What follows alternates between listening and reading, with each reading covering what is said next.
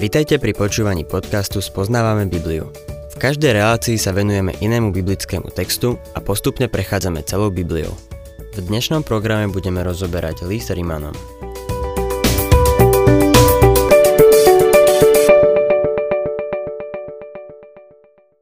Vieme, že všetky veci slúžia na dobro tým, čo milujú Boha, ktorí sú povolaní podľa Jeho predsavzatia.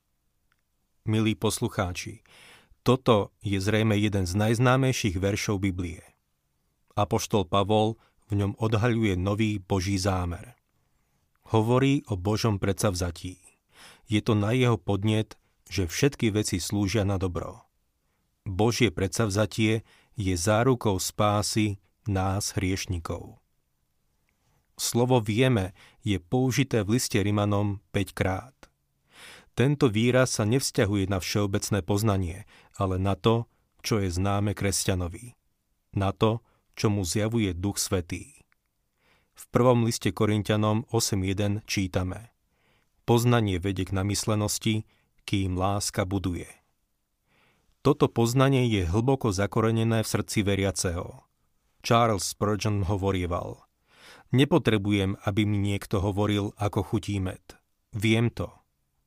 A takisto môžem povedať, milý poslucháč, že viem, že ma Boh miluje.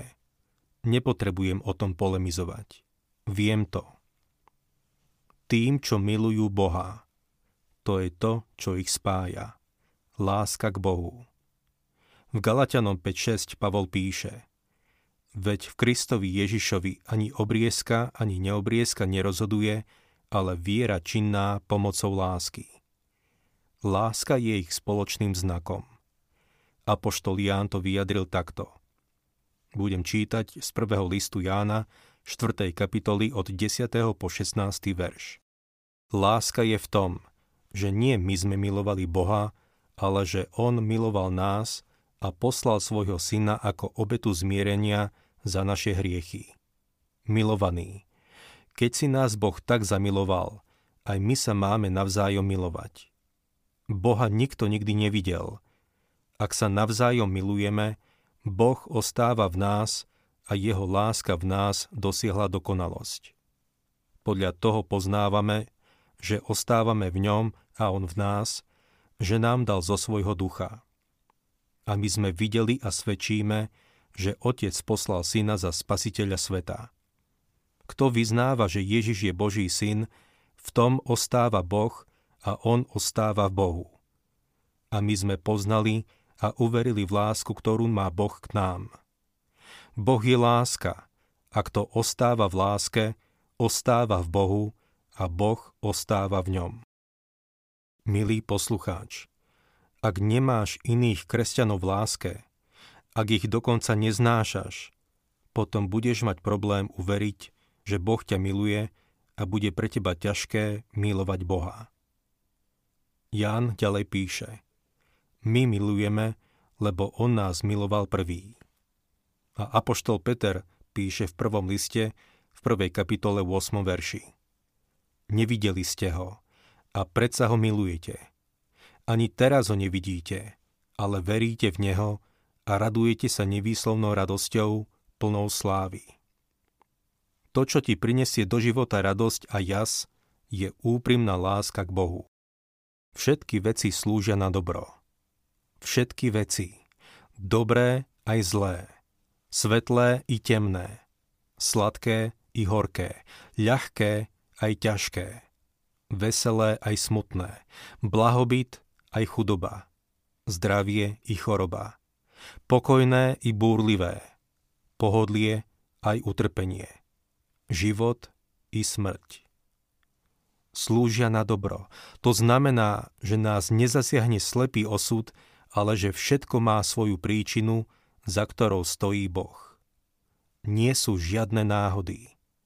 Jozef, ako si pamätáme, sa mohol obzrieť na svoj život, život plný peripetí, sklamaní a utrpenia, no svojim bratom, ktorí niesli zodpovednosť za jeho nešťastie, povedal Vy ste proti mne osnovali zlo, Boh to však obrátil na dobro. Verím, že aj my, keď sa raz ohliadneme na svoj život, budeme môcť povedať všetko sa obrátilo na dobro. Vieme, že všetko slúži na dobro, lebo On za tým stojí. Všimnime si, že všetky veci slúžia na dobro tým, ktorí sú povolaní podľa jeho predsavzatia. Pre mnohých je toto veľmi ťažké stráviť. Povolaní sú tí, ktorí nielen pozvanie dostali, ale ho aj prijali. To sú tí, čo sa narodili z hora. Poznajú Božiu lásku z vlastnej skúsenosti.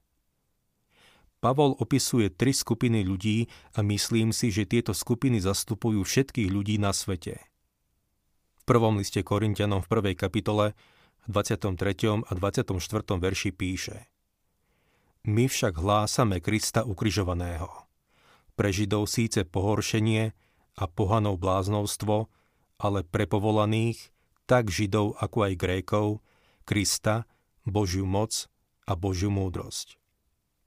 Toto sú tie tri skupiny. Židia verili v náboženstvo, obrady a rituály. Pre nich bol kríž pohoršením. Tú druhú skupinu tvorili Gréci, čiže pohania, ktorí verili filozofii a ľudskej múdrosti. Pre nich bol kríž bláznostvom. A tou treťou skupinou sú povolaní, ktorých tvorili Židia i pohania, ktorí neboli vyvolení kvôli svojmu náboženstvu alebo múdrosti. Boh ich povolal. Pre nich bol kríž pre spasenie Božou mocou, dynamitom povolaní počuli Božie povolanie. To je dôležité. Istý chlapec sa raz chcel stať členom jedného cirkevného zboru. Predstavitelia zboru sa s tým stretli a spýtali sa ho. Ako si bol spasený? Odpovedal, Boh urobil svoju časť a ja svoju. Mali pocit, že v jeho doktríne nie je niečo v poriadku a tak sa ho pýtali ďalej. Čo bola Božia časť? A čo bola tvoja? Páči sa mi jeho vysvetlenie. Povedal, Božia časť spočívala v tom, že ma spasil. Moja časť zase v tom, že som hrešil. Utekal som od neho tak rýchlo, ako ma len moje hriešne srdce a vzdorovité nohy uniesli. Ale on sa za mnou rozbehol, až kým ma nedobehol. Milý poslucháč, takto som bol spasený aj ja. Toto nie je v rozpore s Ježišovými slovami, ktoré čítame v Jánovi 6.37. Toho, kto prichádza ku mne, neodoženiem. Henry Ward Beecher to vysvetlil takto. Vyvolení sú tí, ktorí chcú a nevyvolení sú tí, ktorí nechcú. A to všetko podľa jeho predsavzatia. Milý poslucháč, ak si sa ešte vo svojom srdci nezmieril s Božím zámerom a s Božou vôľou, tak je teraz ten čas, lebo toto je jeho vesmír. On ho stvoril. Neviem, prečo stvoril zem guľatú ani plochú. Nepýtal sa ma na názor. Stvoril ju takú, ako chcel. Jeho predsavzatie sa naplní. Má moc a múdrosť, aby ho uskutočnil. Všetko, čo Boh koná, je správne. Nekritizuj Boha za to, že nemá právo spasiť toho, koho chce. Má na to právo. Je spravodlivý a milujúci. Všetko, čo robí, je správne. V minulosti žil jeden teológ menom Simeon. Vo svojich kázniach na list Rimanom 8 hovorieval, že existujú tri dôvody pre učenie o vyvolení. Povedal, táto doktrína prikladá sekeru na koreň pýchy, opovážlivosti a zúfalstva. Páči sa mi to. V učení o vyvolení nie je žiadne miesto pre pýchu.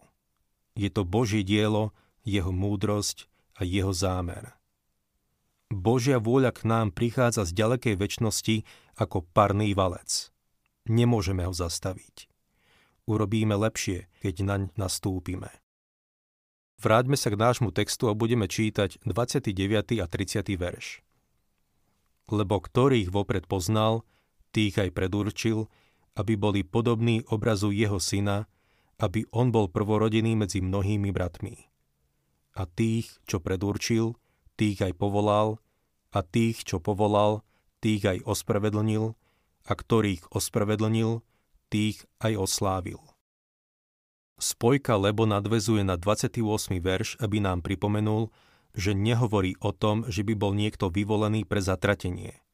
Hovorí o tých, čo sú povolaní, predurčení. Predestinácia sa nikdy nevzťahuje na tých, čo sú zatratení. V písme sa nikdy o predurčených nepíše v súvislosti so zatratením. Hovoriť o predurčení na zatratenie nie je biblické. Predestinácia znamená, že keď ťa Boh spasí, tak ťa aj zachová. Tých, čo predurčil, tých aj povolal a tých, čo povolal, tých aj ospravedlnil a ktorých ospravedlnil, tých aj oslávil. Inými slovami tu vidíme nádherný odsek o posvetení. No Pavol to posvetenie ani nespomína. Prečo? Lebo posvetenie je Božie dielo v srdci, v živote veriaceho. Toto je Božie väčšné predsavzatie. Môžeme to dobre vidieť na podobenstve o stratenej ovci v Lukášovi 15. Keď náš dobrý pastier má na začiatku 100 oviec, tak ich bude mať 100, aj keď sa vráti domov. Nepríde ani o jednu z nich. V tomto podobenstve dobrý pastier predstavuje pána Ježiša. Jedna stará ovečka zablúdila a stratila sa. Možno by si niekto pomyslel, nech ju nechá tak, veď ešte zostalo 99. To je dobré percento. Ale toto je neobyčajný pastier. Neuspokojí sa s 99.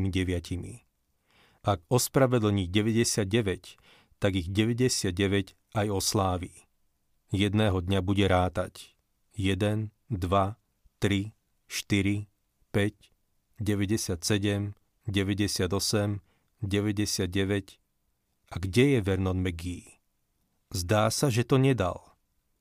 Nechajme ho tak, veď aj tak si veľa ľudí myslelo, že to nedá.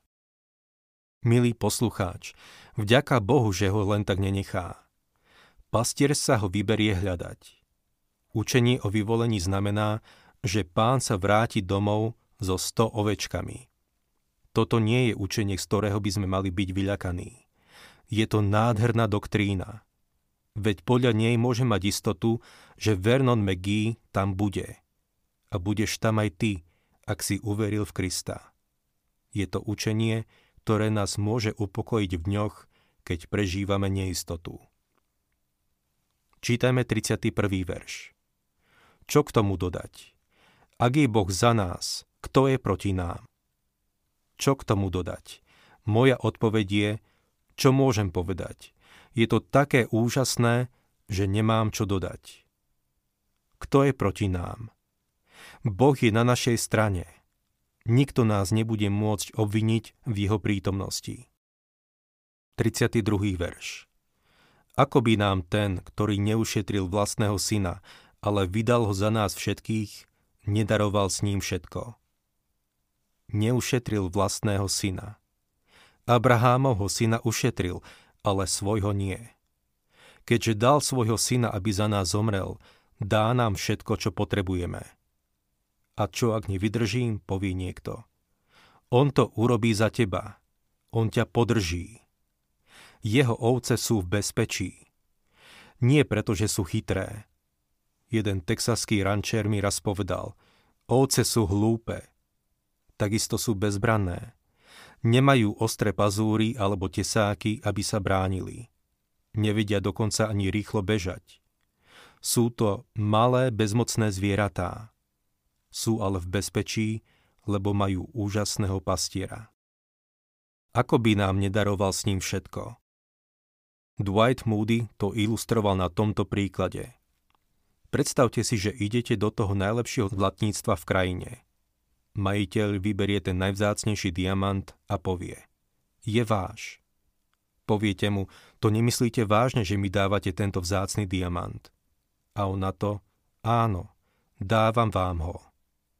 Ak by vám ho dal, máte pocit, že by ste sa zdráhali vypýtať si k nemu aj obal?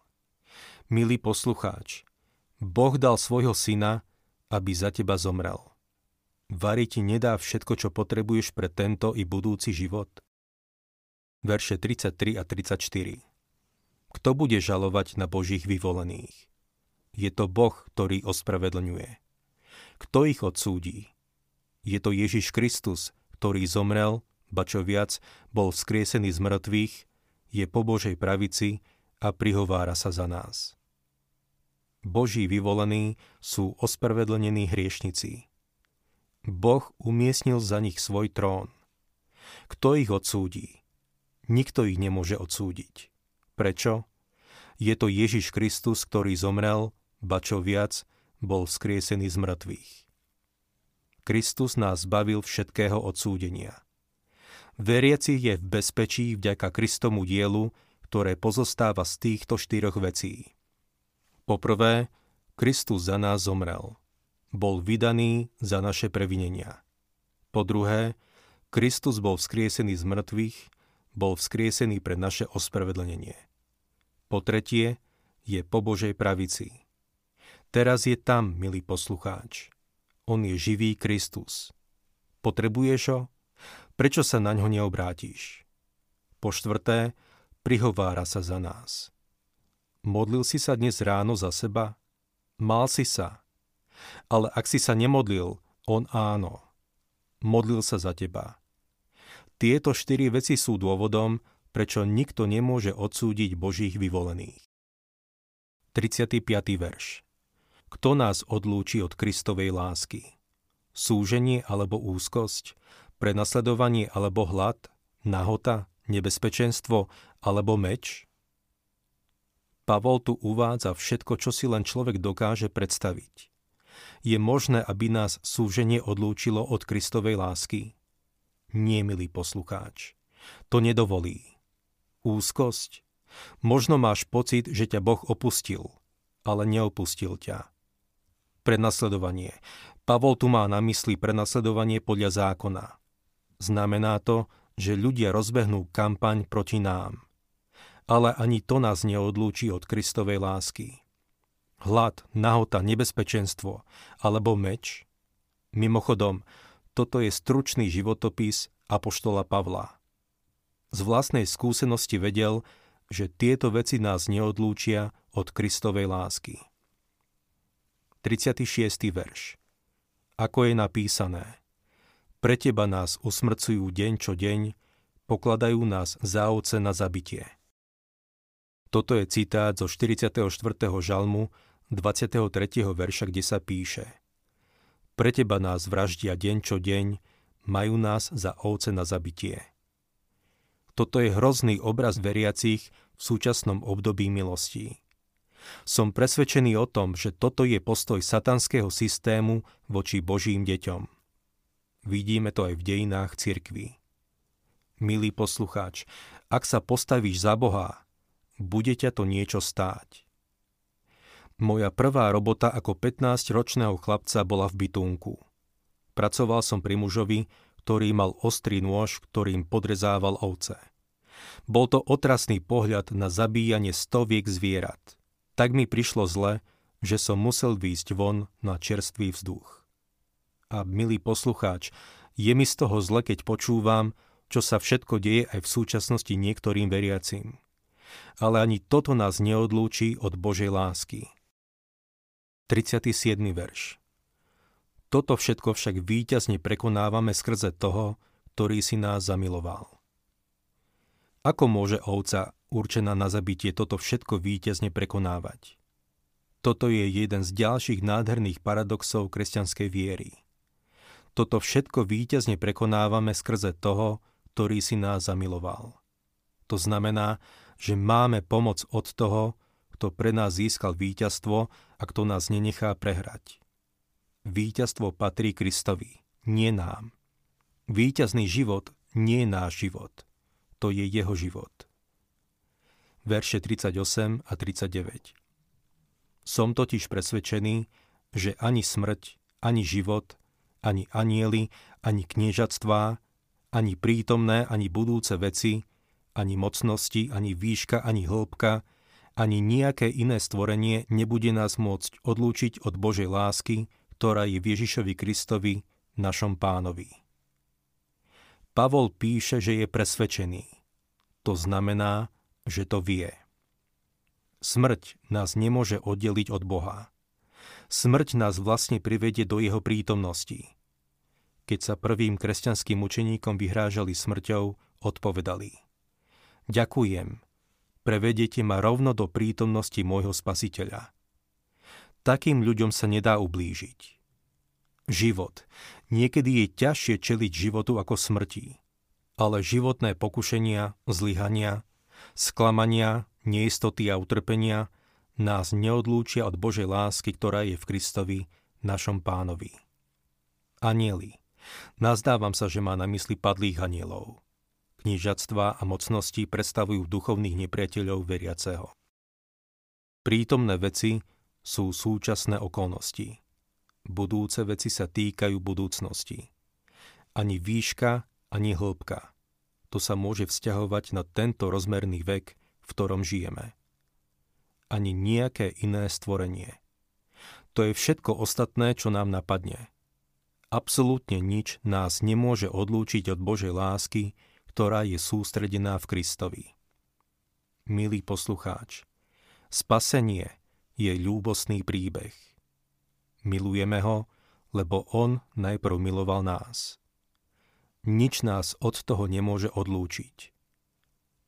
Na začiatku tejto kapitoly sme čítali o tom, že nie je to odsúdenia pre tých, čo sú v Kristovi. Teraz na záver čítame, že nás nič nemôže odlúčiť od jeho lásky. Všetko medzi tým slúži na dobro. Môže byť od toho niečo lepšie?